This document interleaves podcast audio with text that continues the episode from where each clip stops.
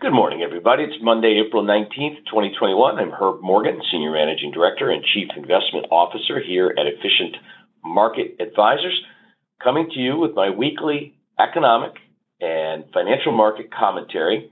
As a reminder, in addition to getting this as an email with a link or clicking on our website, you may subscribe to this as a podcast. The official title is Slaying Bulls and Bears we try to make the complex and complicated simple and sensical. This presentation is designed for use with both financial advisors, by both financial advisors and individual investors. Of course, each are expected to make their own investment decisions. Nothing in this presentation should be treated as investment advice. There are no recommendations for purchase or sale of any securities. Everything you're seeing and or hearing is purely for informational purposes only. Let's start with the fact that equities continue to rise significantly. Mid-cap stocks led the U.S. contingent last week, up almost 2%, 1.91. The S&P 500, the big boys and girls, up about 1.4. S&P small cap stocks up 1%. This as we just got into the first week, the beginning week of earnings season. I'm going to get back to this in a little bit, why this is important that we went up in this first week of earnings season. International markets starting to participate. You can see the EAFE, Europe, Australia, Far East, Asia index up about 1.7%. And even emerging markets participating up about three quarters of a percent, all strong positives for the year, double digits in the US with small cap leading the way up 21%. Interestingly, you know, we had had that run higher in in treasury yields that sort of paused the market rally. I wouldn't even say spooked the market. It just paused the market rally for about a couple of weeks. And that rise in treasury yields has not only stopped, in a sense, it's reversed a little bit. We'll touch on that throughout the podcast or the commentary this week as well. That drove the aggregate bond index almost a third, more than a third of a percent higher last week. Long dated treasuries really had a run. They're up about one and a half percent on the week. So what's going on? First of all, the economic data continues to really surprise to the upside, really strong, better than expected, estimates getting revised higher. And in addition to that, the corporate earnings season, which began last week, also much, much better. Not a little bit, much better than expected. And the expectations were pretty high. Let's start with the National Federation of Independent Businesses. Last week, they reported for the month of March, that their index rose from 95.8 to 98.2, a little bit below expectations. But when you read through, you see that hiring, sales, expectations for the future also continued to drive the index to these high heights, as high as it's been. It was higher back in, you know, a couple of years ago, but turning higher now. One of the things I got out of the report that was impressive was that uh, almost a fourth, 22% of employers say they anticipate adding jobs. This is the thing the economy needs. Corporate earnings are going back up, financial markets are going back up, asset prices are going back up, employment has lagged. It, it does normally coming out of a recession, but because of the forced restriction of supply, remember, aggregate demand was never in question during this recession, but the shutdown of economic activity really caused uh, unemployment to take a to, to go take a turn for the worse, and it has yet to fully recover. We still have about eight or nine million Americans employed, less than we had at the beginning of the COVID related recession. Reports from uh, the Bureau of Labor Statistics last week on the Consumer Price Index, you can see prices really starting to go higher. I, I, you know, anecdotally, I think it's even worse than we see here but we have to go with some official data. The CPI rose six tenths of a percent, is now 2.6% higher than a year ago.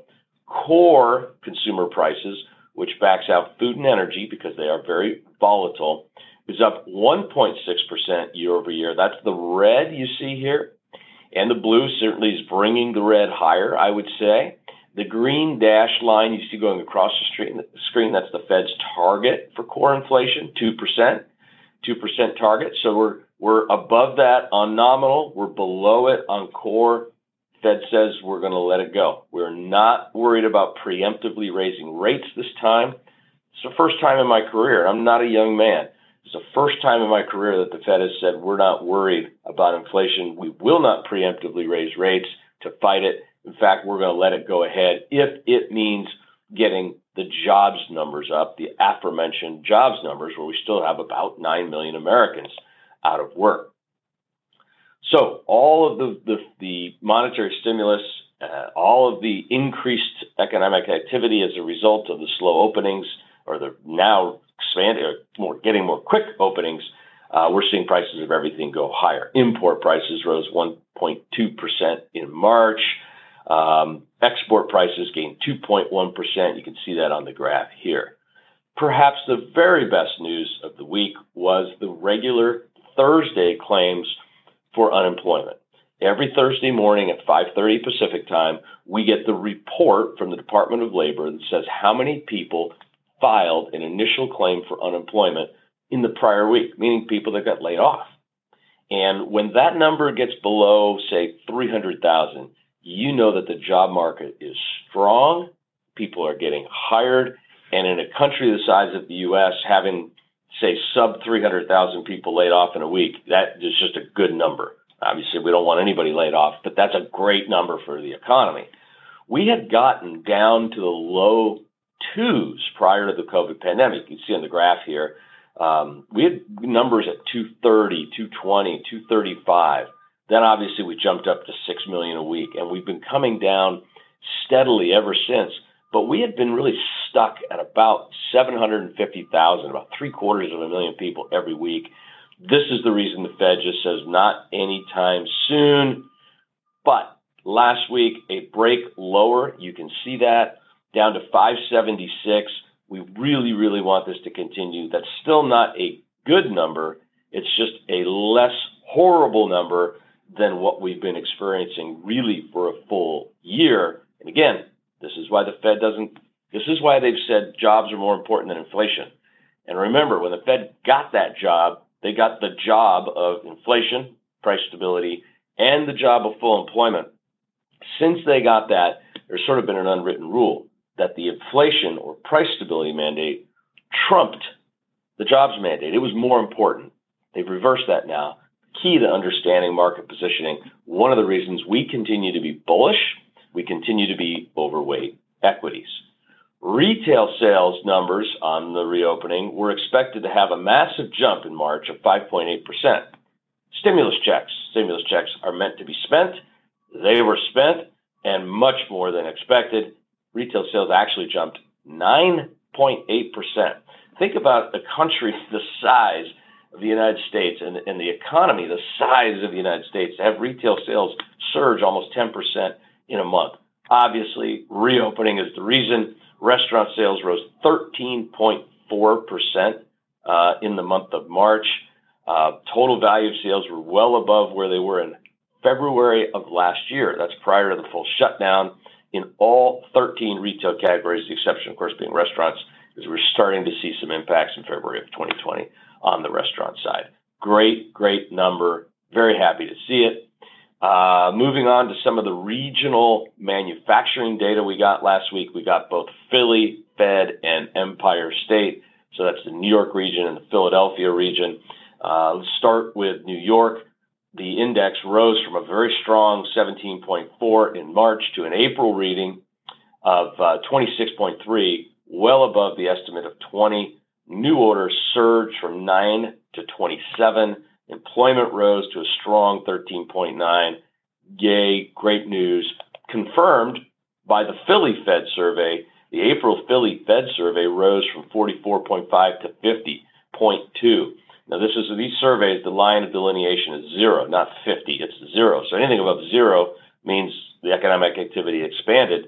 Something as high as 50, I, I I'd have to go back and look, but I don't ever remember a number north of 50 coming out of um, Philly Fed survey. New orders there down a tad, but at very high 36.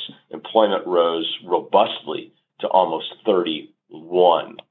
Industrial production uh, reported last week for the month of March uh, rebounded up 1.4% after a little bit of a drop in uh, in February. Capacity utilization rose a little bit. I, I would have expected more, quite frankly, from industrial production and capacity utilization last week. I did expect more, so I was a little surprised by that number. I, I'm not ready to, you know, scream foul or there's a problem or anything, but I did. I, I was surprised. I did think that number would be a little bit better. Um, U.S. businesses also reported last week that they're continuing to increase inventories. That's a sign of confidence, not a sign of sales backing out the back end. You saw, for example, retail sales, wholesale sales have been very strong as well. So increasing inventory when your sales are terrible, obviously that's a bad sign. Increasing inventories while your sales are good, that's a sign of confidence in the economic recovery. So we're very happy about that. Of course, we're pleased for that uh, by that as um, as investors.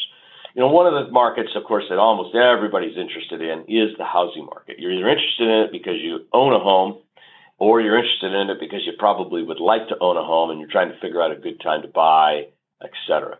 The National Association of Home Builders puts out monthly a housing sentiment index. It's a sentiment of the builders, the people that build and offer homes for sale. In April, that number rose to 83. I mean, we've we've had now what is this seven, eight months of just big numbers above 80.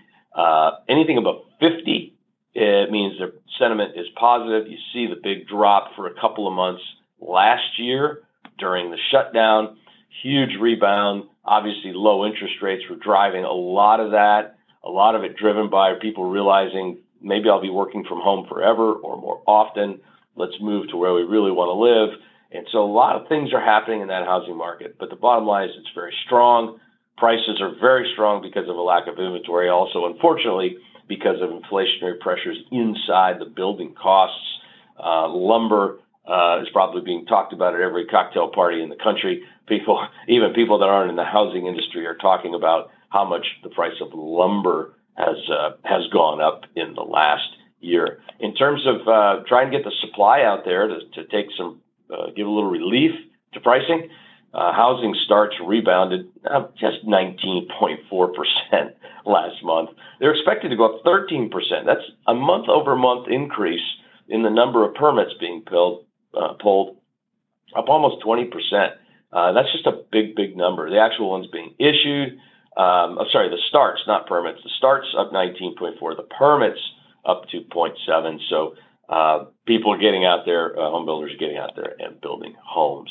Um, consumer sentiment that's put out for the month of April by the University of Michigan, it rose to 86.5, a little bit below expectations, but really coming up, not quite to the pre-pandemic levels where we were, we were touching on 100, but certainly this is the highest post-pandemic, or I should say mid-pandemic. I know it's not over uh, reading, uh, since, so there's really getting to be a little bit more optimism out there. And I keep talking about uh, economic surprises and um, numbers that beat expectations. This graph here is one of my favorites because it tells me, you know, what kind of directionally where we're headed. And what it is, it's the economic surprise index. It looks at an amalgamation of the economic data releases in a country. And if the number is above zero, it means on on balance, the data being reported is exceeding that of the consensus of the economists and strategists who report into Bloomberg what their estimates are. So therefore, you would say the surprises are positive. Anything above zero is great. Let's start with this yellow line down at the bottom. This is China. China has been flirting with this negative line really, really for um, a while, right? You can see here late, this is the end of the year, got down to zero. People were wondering when's China, big, big surge up into positive territory. But still, that's the, a laggard the gray here is the Asia Pacific region as a whole. The blue here is um, is the United States. But look at the eurozone. I mean, it's coming down, but still, the number, the surprise data is quite good. The U.S. has been, you know, surprise data here all all year long. Really continues to surprise to the upside. That's the economic data. Let's talk about earnings because earnings season began last week with the big financial names through Friday, we had 42 of the S&P 500 names report. Now that's not big, but what is great is that 33 companies beat earnings, one met expectations, and eight were a little bit below. Now this is really early going. Don't want to make you know broad generalizations. You know we kind of go by sector in some cases. You know financials were big. Uh, last week, for example. Let's take a look at this. The bottom line is the financials absolutely destroyed the estimates. The funny thing is, you know, a lot of the analysts that make estimates on the financials, we work, we work for the financials. so you would think we'd have a, a, better better track record in the financial sector than anywhere else. We've been an industry we should seemingly understand the best. But the analysts couldn't have been further off. The benefits of the steepening yield curve that we experienced um, just manifested themselves in that spread income for banks. Banks just absolutely hit it out of the park. You know, the bluest of blue chip, the highest quality JP Morgan, $4.50 versus an estimate of 301. That's 50% above the consensus estimate of the street. Goldman Sachs beat by about 85%, 1860 a share versus a $10 estimate. And even the perennial dog, right? Wells Fargo has been a dog. So much scandal, so many problems. Now everybody's saying, well, wow, maybe Wells Fargo's even turning it around. A buck five versus an estimate of 68 cents. Good old Citi, 362 versus an estimate of 248. So of the companies that have reported so far, 77% have beat the sales estimate. That's the top line estimate. The bottom line, earnings, 80% have beat, and earnings are on track to grow for 30%. I talked to you a week ago saying I thought earnings could exceed 25, and that was one of the biggest increases we've seen in over a decade. And I said it would be broad based. In other words, it wouldn't just be tech. We haven't had any of the tech names. Those are in two weeks. That's when you get Apple, Microsoft, Amazon. Those big names are two weeks, not this week, but the following week. So, so far, even the X-Tech, X-Tech earnings are up about 30%. Companies are just going higher on the beats. And this is important. What do I mean by that? There's an old saying on Wall Street, buy the weakness, sell the strength. So people get confused. It's always frustrating, right? I, I invest in this company, their earnings beat estimates, they hit it out of the park, but then the stock sells off. That's people saying, okay, I got what I expected. I'm going to take my profit and I'm going to move on. The traders, if you will. What we saw last week is as these companies beat, it wasn't they weren't small beats. This wasn't a buy the rumor, sell the fact. These companies blew the doors off, and these and so now they they went higher on that. That's the sign of a bull market, right? So I simplify everything. A bull market is when things go higher even on bad news. Now we've had good news, but you know things are going higher. A bear market is when you have great earnings beats, great things happening, news is good, and the market still goes lower. Don't try to fight this market. I have so many people ask me over the weekend at the golf course, at the cocktail parties, you know, everything's gone up too much. I'm worried. I'm going to do this. I'm going to move my money. Hey, enjoy the ride. It's not over. This is a middle innings of a great, great, great baseball names. Speaking of that, the rest of the week, we've got 80 names coming out this week in reporting and 179 the following week. The next two weeks are going to be critical. I think moving out or taking profit ahead of this would be would be insane. Could we get a little blow off afterwards? Sure, we could. That's normal. Hey, things have been going okay. We're up. Take some profits, etc. Okay, let's follow that up with another reason to be positive. Uh, the U.S. Treasury yield. Remember a couple of weeks ago, right? You know, late February through March, early April, the 10-year yield was was was continuing to rise, and people were get, starting to get, you know, a little concerned. Is the risk-free yield getting more attractive? Should we rotate out of stocks into bonds? Should we, you know, just take some risk off the table? And then there was worries the 10-year was going to go to two and a half, three. I still think we're two and a quarter by the end of the year. That's 50 basis points higher than we were at the peak on March 31st at 174.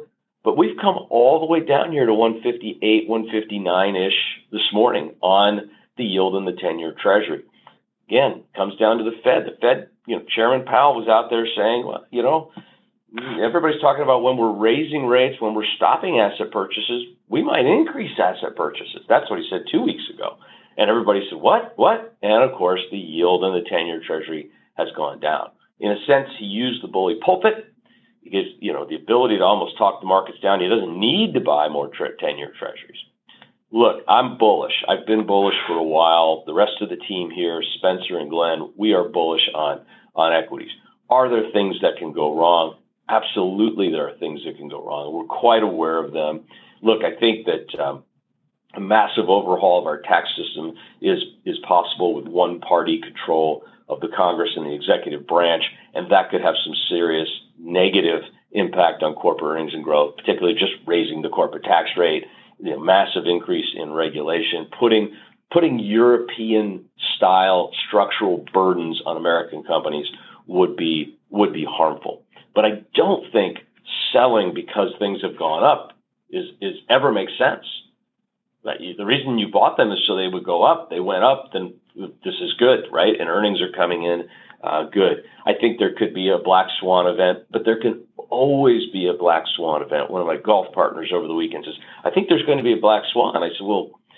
I said, Phil, a black swan is something that can't be predicted. How can you be predicted? You have to you have to have a certain event, right? So it could be, you know, war, things can happen. So I always encourage investors stay within your strategic risk profile. If you're a 70-30 investor and you're bullish like me, maybe you go to 80. Well, if you're bearish, maybe you go down to 60. But the concept of all in, all out as an investor to me is a fool's game it should never be considered for a serious investor. Okay, enough preaching. Uh, this week, not much in the way of economic data. It's all about earnings. Uh, nothing today, tomorrow, Wednesday, Thursday, weekly claims, existing home sales. We've got some services number and, and a manufacturing number from Markit and new new home sales, um, you know, next week. So that's all good. Uh, thanks everybody for tuning in. Don't forget to, uh, you know, you can subscribe uh, on our website to get the slides version, which I think are very valuable. If you want to, you know, get us while you're driving, Apple Podcasts, Spotify, Pod Chaser, Player, all that good stuff. Thank you, thank you, thank you. I will be back to you again next week.